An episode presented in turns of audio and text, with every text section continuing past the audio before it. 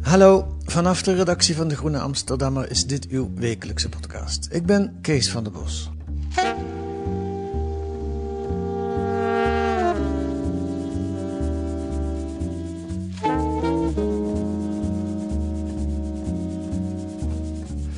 Denkt u ook wel eens dat overbevolking de grootste bedreiging vormt voor onze planeet? En uh, dat de mens een dier is, een niets ontziend wezen, een invasieve soort, woekerend en plunderend, totdat hij aan zijn eigen vraatzucht en hebzucht ondergaat, zoals bacteriën in een petrischaaltje. Lucht en aarde worden steeds vuiler, klimaatrampen grimmiger en wij bestemmen in grote getalen op de boerenburgerbeweging en de VVD. We bouwen een hek om Europa, want we willen ongestoord genieten van onze rijkdom. En we willen niet de ondergang zien waar we naar op weg zijn. Misschien is het voor het milieu wel beter als de mensheid uitsterft. Als je dat denkt, dan ben je een misantroop geworden, een mensenhater. Maar wie heeft af en toe niet last van zulke gedachten? En wat kun je ermee? Hoe kun je er het beste mee omgaan? En wat betekenen ze eigenlijk? Dat onderzoekt Jaap Tielbeke deze week in een essay in De Groene. En nu zit hij hier. Dag Jaap. Dag Kees, dat is wel een stevige binnenkomen. Vind je? Ja. Um, ja, uh, wanneer, uh, jij voelt het ook wel eens, denk ik. Dat schrijf je eigenlijk ook. Die verlokking van de misantropie uh, is jou niet vreemd. Wanneer, wanneer heb jij die neiging om dat te denken? Ja, dat was inderdaad wel de reden om dat te onderzoeken in zo'n essay. Het was zelfs de reden, oh ja. Ja, ja, ja, ook omdat ik, ik schrijf ergens van dat ik, dat ik een beetje bang ben dat ik zelf in zo'n misantroop aan het veranderen ben. En dat heeft waarschijnlijk ook alles te maken met de zaken waar ik veel over schrijf, namelijk uh, de klimaatontwrichting en de ecologische crisis in de brede zin. Ja, dat is jouw portefeuille, zou ik maar zeggen, bij de Groenen, hè? Zeker, zeker. En Was soms... dat eigenlijk daarvoor ook al? Ben je altijd al een, een milieu, uh, in het milieu geïnteresseerd geweest, milieuactivist geweest misschien? Ook? Nee, los van een, een, een, korte fase als kind dat ik een, een fanatiek uh, milieuactivistje was. Uh, is dat eigenlijk weer weggeëpt uh, tijdens mijn puberteit. En dan ben je toch met andere zaken bezig. Um, maar nu ik me daar als journalist en vooral voor de Groene in verdiep, dan word je wel eens bevangen van ja, een, een soort, soort ja, misantropie, mensenhaat noem ik het dan maar. Maar in ieder geval dat beeld van de mensheid als een destructieve kracht. Ja. Als je een beetje uitzoomt, dan zie je bijna een soort David Attenborough-achtige natuurdocumentaire voor ogen. Uh, als je de mens uh, als een bioloog, als een soort diersoort bekijkt. En dan zie je wat voor schade die allemaal aanricht. Of het ja. gaat over verdwijnende bossen, verzurende oceanen, ja. uh, klimaatcatastrofes. En dan is het heel verleidelijk om ja, eigenlijk die, die, die, die blik van, hè, het wordt ook wat antropoceen genoemd, het tijdperk van de mens. Uh, dan is het heel verleidelijk om die mens zo te zien als een vraatzuchtig en kwaadaardig wezen. Maar ik probeer ja. me ook altijd wel tegen, dat, tegen die lokroep uh, te weren. Omdat ik volgens mij ook wel zie dat daar ja, bepaalde valkuilen in verscholen liggen. Ja. Uh, maar het is me niet vreemd, inderdaad. Nee. Nee, nee en, en, en als je dat zo zegt, de mens als vraatzuchtig wezen, uh, heb je dan een hekel aan alle mensen of is het alle mensen behalve Jaap Tielbeke? Ja, dat is. In het stuk heb ik ook. maak onderscheid uh, met de Amerikaanse. Let's-Amerikaanse politiek filosoof Judith Sklar. Die heeft ook een stuk geschreven over misantropie. En die onderscheidt daarin ook drie typen misantropen. En één daarvan is eigenlijk de meest consequente hardline misantroop die iedereen haat, inclusief zichzelf. Ik bedoel, dan ben je echt pas consequent. Dan ben je goed bezig. Uh, maar die is vrij zeldzaam. Dan heb je nog een beetje de satirische misantroop die ja, van een afstandje uh, het eigenlijk wel vermakelijk vindt wat voor een potje we ervan maken met z'n allen. En dan heb je de, de, de derde type, en die is denk ik het meest voorkomend van de mensen ja, die misschien ook niet per se hekel hebben aan alle mensen altijd, maar wel een soort aan, aan, de, aan zijn tijdgenoten, aan zijn ja. soortgenoten en die zichzelf daar eigenlijk het liefst wel buiten plaatst. Iets van waar zijn we met, die dan de krant leest en zit te schelderen en te mopperen waar we toch allemaal in hemelsnaam mee bezig zijn. En eh, die dan ook nog wel de hoop koestert dat er een soort nou ja, verlicht menstype uiteindelijk in de toekomst op gaat staan. Maar daarvoor gaat de boel of moet de boel wel eerst naar de ratsmodee gaan. Ja. En eh, ik denk Mo- dat moet, ik het. moet de boel dan zelfs? Nee, dat is, dat is vaak wel inderdaad van we richten onszelf te gronden. Misschien is dat maar goed ook. Want eerder zullen we het toch niet snappen of zo. We zullen onze les pas leren Ah, als het ja. helemaal eh, de verkeerde kant op is gegaan. Ja. En, ehm, maar die, die, die ziet zichzelf misschien als stiekem toch alvast als een voorloper van die verlichte mens. Soort, die, ziet op, die ziet tenminste zelf, eh, in tegenstelling tot veel van zijn soortgenoten, waar we, ja, wat, voor bende we ervan maken. Ja. En ja, als ik heel eerlijk ben, denk ik, eh, dan, dan is dat het type misantroop waar ik eh, me het meest mee verwant Ja. voel. Ja. Wat natuurlijk van verschrikkelijke arrogantie getuigt. Dat gaan we allemaal nog onderzoeken. Maar ik, ik, en, en wanneer, dat is, vroeg ik me ook af, wanneer heb je dat het meest? Is dat eh, s'avonds als je moe bent en hard gewerkt hebt en sowieso de wereld er wat eh, somberder uitziet? Of, of- Ja, eh, bedoel, heeft het te maken, dat is eigenlijk ook wat ik wil onderzoeken, heeft het te maken met, je hebt pessimisten en optimisten. Wat ben jij? Ben je meer een pessimist of een optimist? Ik denk dat ik eerder aan de pessimistische kant van het spectrum zit. Ja. Ik ben zeker geen optimist, laat ik het zo zeggen. Ik, ik, ik Waarom weiger mezelf dat? ook te klassificeren als een pessimist. Ja. Ehm, maar ja, dat heeft, dat heeft er ook. Ik omschrijf misantropie ook ergens meer als een bepaalde gemoedstoestand. Iets Ja. wat bijna sluimert. Hè? Ja. Het is niet echt een soort coherente filosofie. Nee. Het is eerder een soort, soort levenshouding. En ik denk dat het geen toeval is. Het is natuurlijk niet. hè, de misantropie is zo oud als de mensheid. Ja. Maar ik denk niet dat het geen toeval is dat die lokroep aanzwelt naarmate we ja, eh, om de oren worden geslagen met eh, rapporten van biologen die waarschuwen dat we een zesde massale uitstervingsgolf veroorzaken. Ja. Of van klimaatwetenschappers die zeggen dat we al het leven op aarde in gevaar brengen. Ehm, en het heeft denk ik ook mee te maken als je meer die, ja, dat het, dat het vaak toch natuurliefhebbers zijn, milieubeschermers, die ook heel erg de waarde van het niet-menselijk leven Ja. kunnen waarderen. En Ja. die eigenlijk zien hoe ongelooflijk ingenieus en mooi de evolutie in elkaar zit. En dat wordt dan kapot gemaakt. Hoe achterloos de Ja. Homo sapiens dat dan vervolgens vernietigt. Ja. En Maar toch nog even terug weer naar het pessimisme en optimisme. Er komen we straks verder over die misantropie. Eh, Je zegt van jezelf, ik ben zeker geen optimist. Is dat iets, zit dat gewoon in je genenpakket of heb je dat ergens opgedoken? nou, dat zal ongetwijfeld Of karakterologisch bepaald zijn. Ehm, Ben je Calvinistisch opgevoed, streng gereformeerd? Nee, nee, nee, nee, nee. Ik Die kan het niet ook- echt een soort van in mijn jeugd of mijn opvoeding terugvinden. Ik denk dat het eerder een soort eh, ja, Je had het blik op de wereld is. Ja, je had Nee. het altijd al? Nou, ook wel minder. Ik bedoel, misschien dat een bepaalde mate van cultuurpessimisme niet, me niet vreemd is. Ja. Dat is ook de reden dat ik eh, filosofie ben gaan studeren. En dan krijg je allemaal ook hoogleraren die lekker voeteren op het neoliberalisme... en eigenlijk ook wel de schaduwkanten van de moderniteit belichten. Ja. En ik moet eerlijk bekennen dat ik daar best goed op ging. Eh, dus dat dacht ik ook wel van, ja, daar zit wel heel, heel wat in. Lekker bezig. Ja, maar ik bedoel, de reden dat ik ook geen... eh, volgens mij kun je trouwens best een vrolijke pessimist zijn. Dat probeer ik dan ook maar te zijn als Oh, ik naar pessimisme neig. Ja. Maar de reden waarom ik zo'n eh, beetje allergie heb tegen optimisme... is omdat daar toch een beetje een houding eh, van uitgaat van... het komt allemaal wel goed. Hè? Uiteindelijk is het glas toch half vol. Eh, terwijl ik daar zeker in mijn journalistieke werk... als ik daar onderzoek naar doe, toch weinig aanleidingen Ja, ja. voor zie. Ja.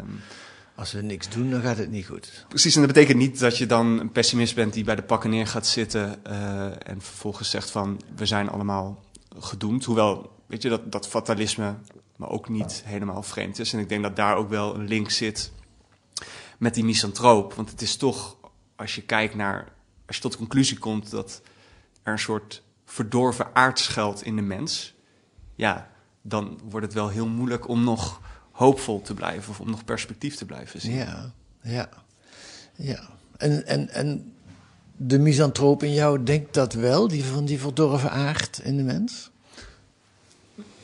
Nou, dat misantropische stemmetje in mijn achterhoofd soms wel. Ja. Ik weet niet of je die, die, die filmpjes ook kent.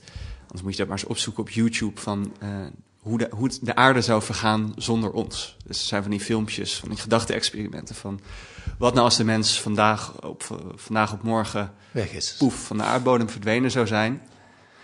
Um, hoe redt de wereld zich dan? Nou, dan zijn die scenario's uit, maar je kunt het dan wel een beetje uittekenen dat eigenlijk uh, het niet-menselijk leven, de planten en de dieren, nou, groot feest vieren binnen de kortste keren. Zijn de oceanen weer helemaal vol met walvissen en uh, is uh, onze beschaving eigenlijk raakt verborgen onder nieuwe bossen en moerassen. Mm -hmm. En ergens heeft dat een soort heel gekke aantrekkingskracht ook. En niet alleen bij mij, je moet maar eens die reacties onder zo'n filmpje gaan lezen.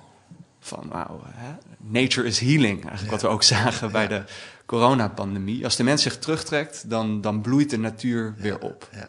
Dat is eigenlijk ook een vorm van misantropie. Want zonder mens gaat het veel beter. Ja, dat is het idee dat de, de, de mens dus alleen maar een spoor van vernieling aanricht. Ja, ja, ja. Uh, Oké, okay. en dan hebben we uh, dus de, de, nou, dat we die, dat spoor van vernieling aan het aanrichten zijn, daar hoeven we het met elkaar niet over te hebben. Dat, dat lijkt me duidelijk. Hè? Lees de Groene Amsterdammer en dan uh, nog veel meer andere bladen ook. Dan, dan word je daar wekelijks van op de hoogte gehouden. Dat is niet het punt van discussie. Het punt van discussie is hoe ga je daarmee om? Ja, hoewel ik daar wel een kanttekening bij wil plaatsen. Dat is niet echt iets wat ik heel erg uitwerk in dit essay. Maar dat is ook altijd wat ik mezelf voor probeer te houden. Is dat wie is dat we? Als we het hebben over de klimaatcrisis en over de schade die we aanrichten, dan gaat het al heel snel over de mensheid in zijn algemeenheid. Uh, als abstracte categorie. Allemaal, bijna behalve, allemaal. behalve Jaap dan. We zitten allemaal, uh, nou ja, zelfs, zelfs ik, hè, als, als, als, als ja, lid van de menselijke soort. Ja.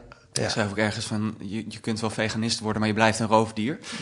Ja. Um, maar ja, is dat productief. Dat is ook mijn kritiek op die term antropoceen, waar we het geloof ik ook al wel eens eerder in de podcast over hebben gehad. Laten we hem even uitleggen. Antropoceen is de, eh, de, de naam voor het tijdperk waarin de mens, antropos, de, de, de bepalende factor Ja, een geologische kracht. Dus het is echt een geologische discussie. Ja. Dus de, de, de, de mens is zo, uh, ja, dus het drukt zo zijn stempel op de planeet dat uh, over miljoenen jaren onze sporen nog steeds zichtbaar zullen zijn. En dat is geen vrij beeld wat daaruit naar boven komt.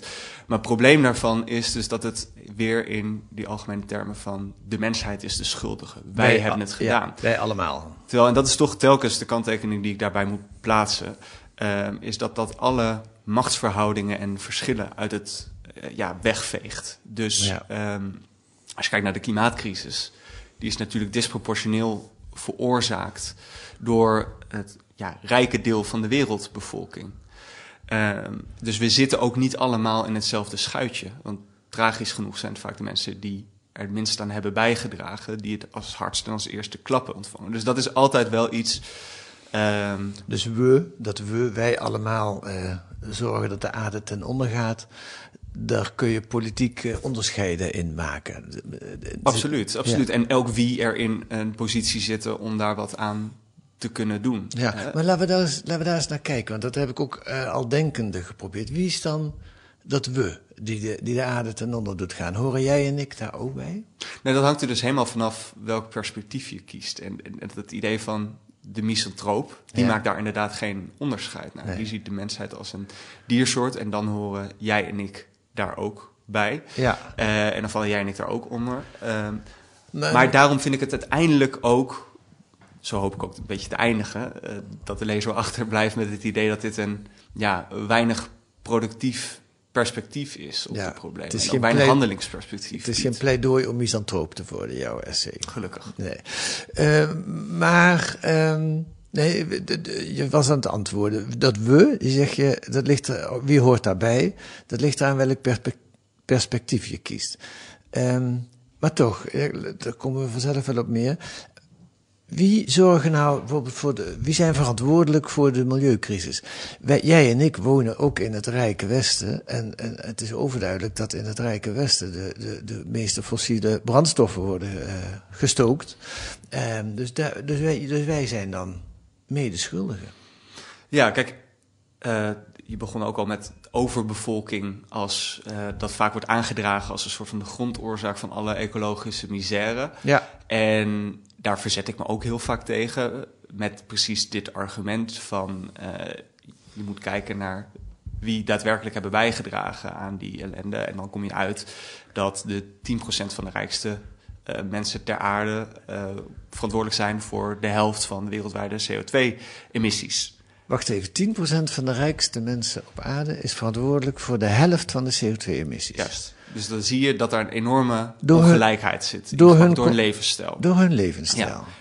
En dat is belangrijk om voor ogen te houden. Maar het is ook belangrijk om te bedenken dat jij en ik op mondiaal niveau waarschijnlijk tot die rijkste 10% behoren.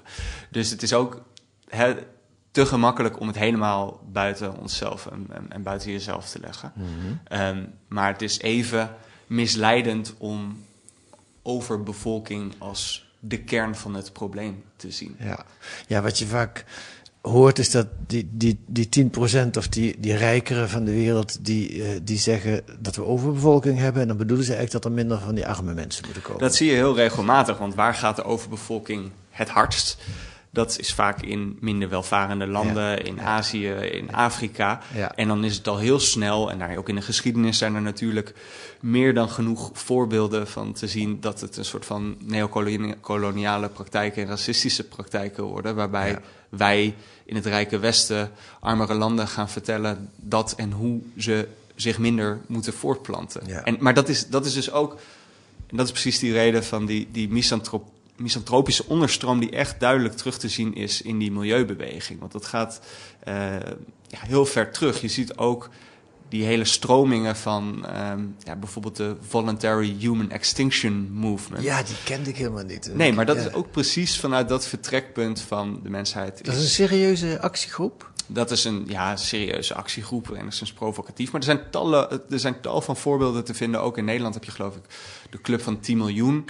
Er zijn tal van actiegroepen. Wat is dat, de Club van 10 nou, miljoen? Die vindt dat we met 10 miljoen genoeg zijn. Ja, volgens Ah. mij. Ik hoop dat in Nederland dat Oh, was. ja. hè. Ja, ja. Ehm, maar dat zijn allemaal actiegroepen die ehm, ja, eigenlijk vertrekken vanuit het Malthusiaanse idee dat overbevolking uiteindelijk de voornaamste oorzaak is van dat we de levende planeet eh, eh, ja, vernietigen. ja. En ja, dat is precies om die reden die we net bespraken. Dat dat dus helemaal, dat, dat het vaak gericht is op landen waar de bevolkingsgroei weliswaar het snelst gaat. Maar Ja.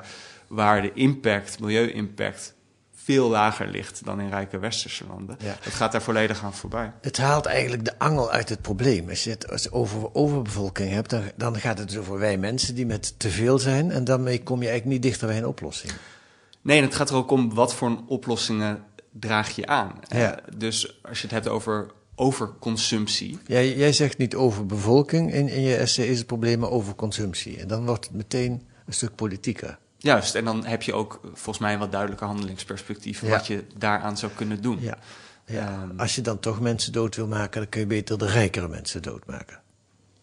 Nee, dit zijn jouw woorden, dat wil ik even on the record hebben Ja, gezegd. nee, maar ik bedoel, het gaat niet om doodmaken, maar het gaat om, eh, als we met te veel mensen zijn, dan moeten er mensen weg. Dat is, dat is, of er moeten elk geval geen mensen meer bij Ja, komen. dat is precies inderdaad de conclusie die al die bewegingen Ja. ja. uit, trekken. En je Ja. hebt zelfs nog extremere groepen, eh, die ik ook in het stuk beschreef. Die, die kende ik overigens ook niet. Maar de, de- iets als de Church of Euthanasia, Ja. die eind jaren negentig werd opgericht. Ja. En die dus ook daadwerkelijk met borden stond te zwaaien van save the planet, kill Ja. yourself. Ja. Weet je wel, dat zijn uiteindelijk de soort conclusies waar dat, dat, dat ja, misantropische of anti-humanistische gedachtegoed Ja. eh, toe leiden. En ik vond het wel degelijk belangrijk om ook die, die onderstroom in die milieubeweging te onderzoeken, omdat het volgens mij heel contraproductief werkt. En, en ook niet echt de juiste oplossingsrichting. Hoezo werkt het contraproductief? Nou ja, wat ik zeg, omdat het dus de, de aandacht afleidt van waar we daadwerkelijk zouden moeten zoeken, namelijk eh het patroon van overconsumptie.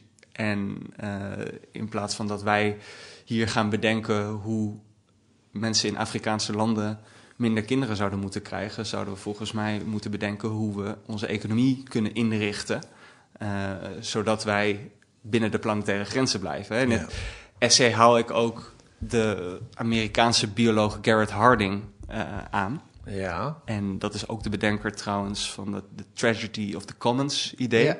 ja. Ehm, en die geloofde ook dat overbevolking de voornaamste oorzaak was van ja, ecologische problemen. Ja. En die had het over lifeboat ethics, dus de ethiek van de reddingsboot zou je kunnen zeggen. Mhm. Zijn idee was, ja, we zijn met te veel op aarde, eigenlijk de draagkracht van de planeet kan dat niet aan. Dus hoe gooi je reddingsboten uit? Dus wij zitten in een eh, reddingsboot en idealisten die willen mensen binnenboord halen. Dus die gooien reddingsboeien eh, uit en die zien mensen verdrinken en zeggen kom er maar bij. Uh, maar hij zegt ja, er is simpelweg geen plaats voor iedereen. Dus in plaats van dat we, en dat is dan niet metaforisch vertaald, zijn natuurlijk de armen die aan het water trappelen zijn en die dreigen te verdrinken. Mhm. Uh, maar de ondertitel van zijn essay is ook The Case, A Case Against Helping the Poor. Ja. Uh, want zijn argument is van ja, in plaats van dat we hen, uh, als we hen binnenboord willen halen allemaal, dan gaan we met z'n allen ten onder. Ja. Dus het klinkt misschien hard, Ja. maar we kunnen maar beter ons plekje op die reddingsboot veilig stellen. Ja. En ehm, ja, dat, dan, dan, dan eh, overleeft in ieder geval, is het in ieder geval nog een survival of the richest. Ja, dat is eigenlijk een heel mooi voorbeeld van apolitiek denken. In de zin van, dus je zegt, we zijn met te veel mensen en we hebben dan reddingsboten om nog overeind te blijven. Maar dan kan niet iedereen in die reddingsboot, want anders zinken we met z'n allen.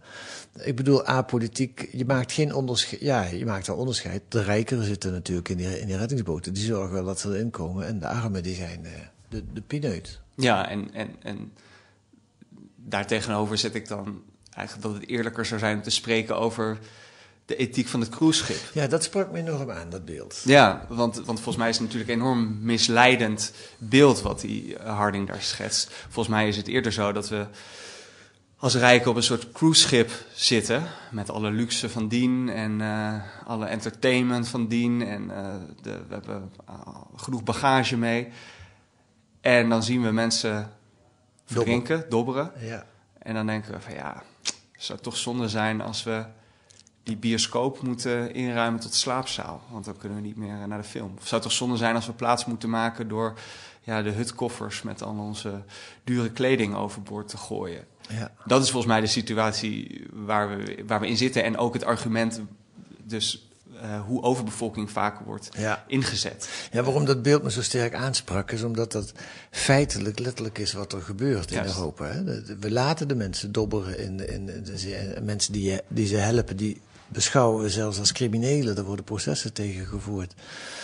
Want eh, we moeten hacken om Ja. Europa, want het, we zitten vol. Dus het is veel makkelijker om te denken van overbevolking is het probleem. Die enorme stroom aan mensen is het probleem dan Ja. dat we zelf iets aan onze leverstijl en onze consumptiepatronen. Ja. Zou je kunnen Kunnen zeggen, in die zin dat het zelfs een, een, een gevaarlijke ideologie is? Een geva- eh, dus die afleidt van de daadwerkelijke oplossingen? Ja, dat lijkt me wel, ja. Ja.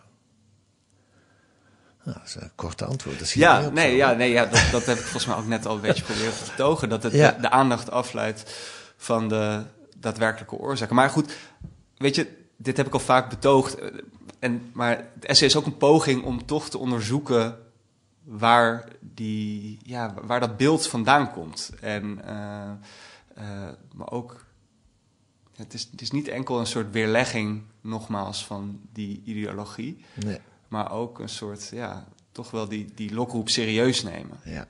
Ja. Nou, dan laten we daar dan aan het eind van dit gesprek weer eens naar teruggaan. Dus eigenlijk leg je haar fijn uit waarom het een, een, een valse lokroep is. Dat staat ook boven eh, het artikel. Tenminste, ik heb de groene nog niet gezien. want we zitten- hier op dinsdag, maar ik neem aan dat dat in de eindversie er ook boven komt te staan. De valse lokroep van de misantropie.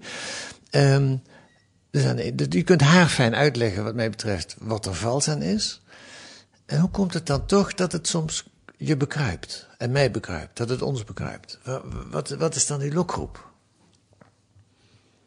Als je eigenlijk weet dat het niet deugt. Ja, dat is denk ik toch. Ik bedoel, er is natuurlijk ook heel veel om je over op te winden. En soms is het gekmakend ook de kortzichtigheid waarmee we bepaalde problemen te lijf gaan. Uh, dus of hoe achterloos we omspringen met onze leefomgeving. eh, hoe we vluchten in ja, een papieren realiteit. En als je daar veel over leeft en over schrijft, zoals ik doe, dan ja, hangt het heel erg samen met, dat, met, die, met die moedeloosheid. En dan toch een soort abstracte schuldige zoeken. Ehm, waarin het ook een soort, ja, als, als, het, als het bijna een soort biologisch bepaald is, dan zit het nou eenmaal in onze aard. Dan kunnen we er ook eigenlijk vrij weinig nog tegenover stellen. Maar dan is de oplossing dat we, net als die bacteriën in het petrischaaltje waar hij mee begon, die Ja. vreten zichzelf eigenlijk, of die me- vermenigvuldigen zichzelf totdat ze de rand hebben Ja. bereikt. En dan klapt die hele bevolking in elkaar. Nou, als wij aan diezelfde biologische wetten gehoorzamen, dan is dat ons Ja. lot. Dat is een beetje wat daar uitspreekt. En er zit ook wel een soort, dat zag je heel erg tijdens de, de, de coronacrisis. Het idee dat dat misschien dan ook maar eh, de, de, een soort zegen voor de planeet zou vormen. Dus hè, het idee van het coronavirus was dan Gaia, de levende planeet die terugslaat. Het immuunsysteem van moeder aarde zou eindelijk haar werk gaan doen en, en zou eh, ja, zich verlossen van het juk der mensen. En ja, dat, dat, dat, dat, dat vond ik een heel soort gek soort zelfkastijding. Je zag het ook in de reacties. Recentelijk was er dat nieuws dat de spermakwaliteit achteruit holt. Eh, doordat we eigenlijk eh, te veel eh, chemische spullen en, en plastic in onze leefomgeving hebben. En dat door sommigen, een beetje de misantropisch ingestelde natuurbeschermers, wordt dat tot onthaald als, ja, als toch heugelijk nieuws. Van, Ja.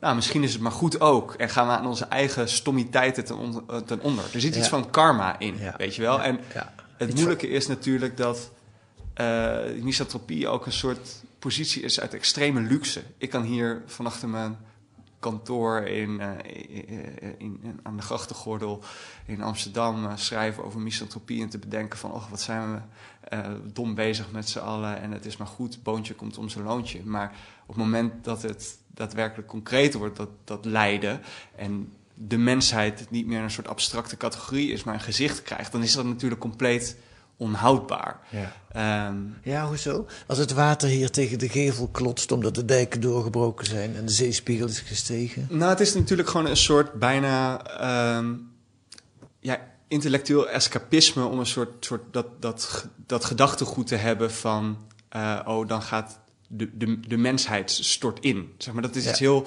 abstracts. Ja. Eh, en de natuur die redt zich wel. Ja.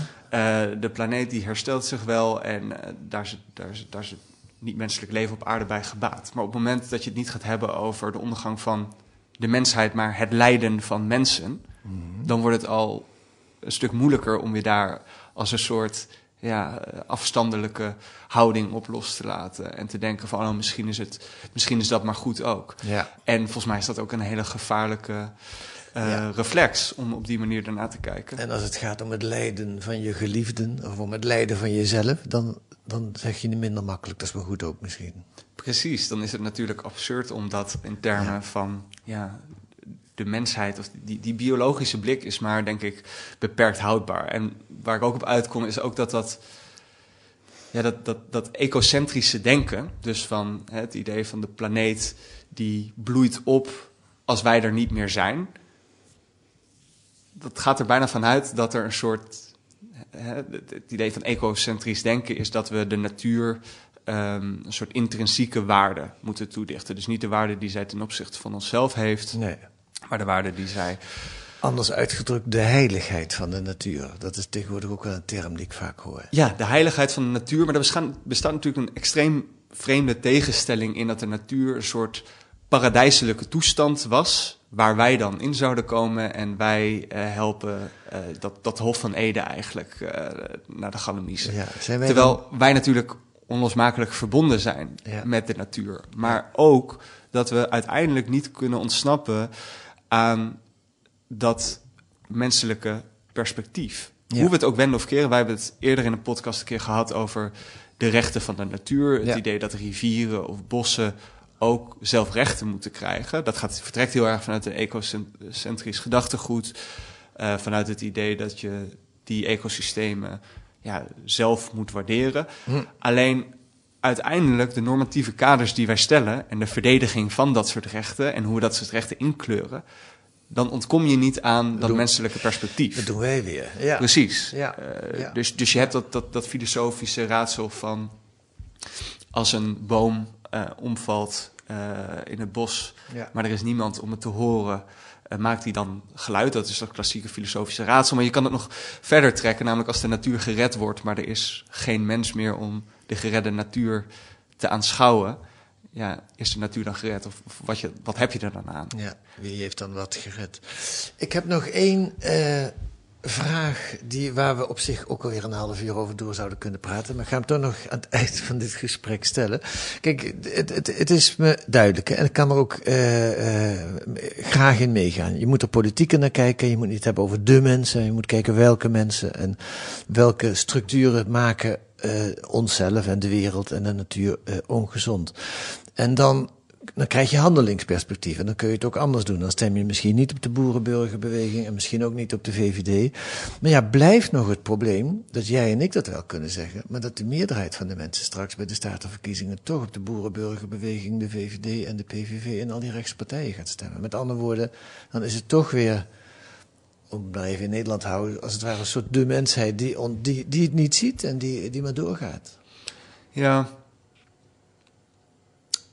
dat is natuurlijk zo. En ik probeerde net ook een beetje dat, dat de beperkingen van dat ecocentrische denken te schetsen. Maar ik denk wel degelijk dat het een teken des tijds is dat we daar meer oog voor hebben. De waarde van de natuur op zichzelf.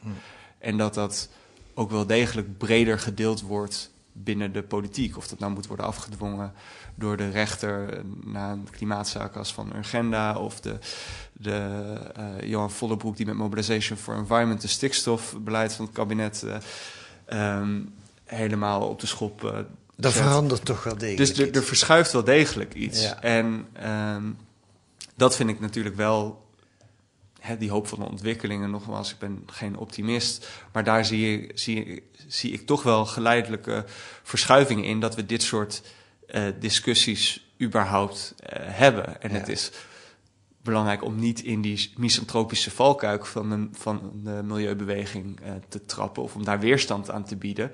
Ehm, maar dat is niet, daar is niet mee gezegd dat we onze ogen moeten sluiten voor de schade die wij en de, de systemen die erachter zitten nog altijd aanrichten. Ja. Nee, maar ik snap wat je wil zeggen. Maar, dat zou, maar je, je probeert in elk geval, en dat is natuurlijk ook wel ja, mooi, toch ook hoopvolle signalen te zien. Die ook, die on, dus je, je- de, de- ja, er is, er is toch sprake van een verandering. Ja, daar hou ik mezelf wel aan vast. Ik bedoel, dat, dat, dat, eh, dat is wel... Misantroop kun je altijd nog worden. Ja, ik ben nog jong, dus eh, ik, ik, ik hoop als me dat gevoel me weer bevangt, Ja. eh, dat ik dan moet ik maar gewoon dit stuk maar weer eens lezen en deze podcast maar weer eens terugluisteren en hopelijk eh, ja, Ja. kan ik dan dat pad vermijden. Nou, laten we het hopen. Dankjewel voor dit gesprek, Jaap Tielbeke. En, en je gaat in, de, in de, want je bent voor een deel nu gedetacheerd, zoals dat heet, bij de televisie. Je gaat ons ook op een andere manier voorlichten over eh, in, in een te maken televisieprogramma. Vertel eens even heel kort, wat Ja. gaat er gebeuren? Klopt, ja. Je hebt de primeur. Eh, ja, ik ben op dit moment ook voor Omroep Human eh, bezig met een eh, nieuw televisieprogramma wat vanaf eh, 10 mei op tv moet zijn. En dat gaat eh, Wat houdt ons tegen heten. Dus Ja. dan gaan we kijken eigenlijk die structuren en systemen waar we het net over hadden. Die moeten veranderen om de economie en de samenleving duurzamer in te richten. Hoe we dat daadwerkelijk handen en voeten kunnen gaan geven. Dus dan onderzoeken we wat de obstakels zijn in die transitie, maar ook wie die weg kunnen nemen. Dus dat moet een hoopvol programma worden. Kijk aan, geen programma voor misantropen. Oké, Jaap, dankjewel. Dankjewel.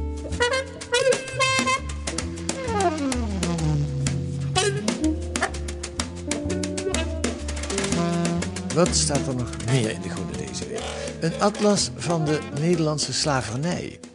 Trinidad en Tobago, Benin en Bengalen en nog 17 andere gebieden waar Nederlandse slavenhandelaren hun sporen achterlieten, worden deze week in kaart gebracht. De Republiek als multinational in mensenhandel. En een onderzoek naar het omzeilen van sancties tegen Iran. Hoe vanuit een Nederlandse investeringsmaatschappij honderden miljoenen euro's in een omstreden Iraans techbedrijf terechtkwamen. Dat kunt u lezen met een abonnement, proefabonnement. Ga dan naar groene.nl. Dan wordt u uitgelegd hoe u 10 weken de groene kunt krijgen voor 15 euro. Wilt u reageren op de podcast? Dan kan dat per mail. Podcast.groene.nl is ons adres. Podcast.groene.nl.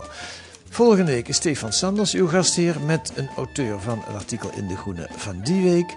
En deze week werd de podcast gemaakt door Elke van Leiden en Kees van der Bos. De muziek is A Tune for N van Paul van Keenade.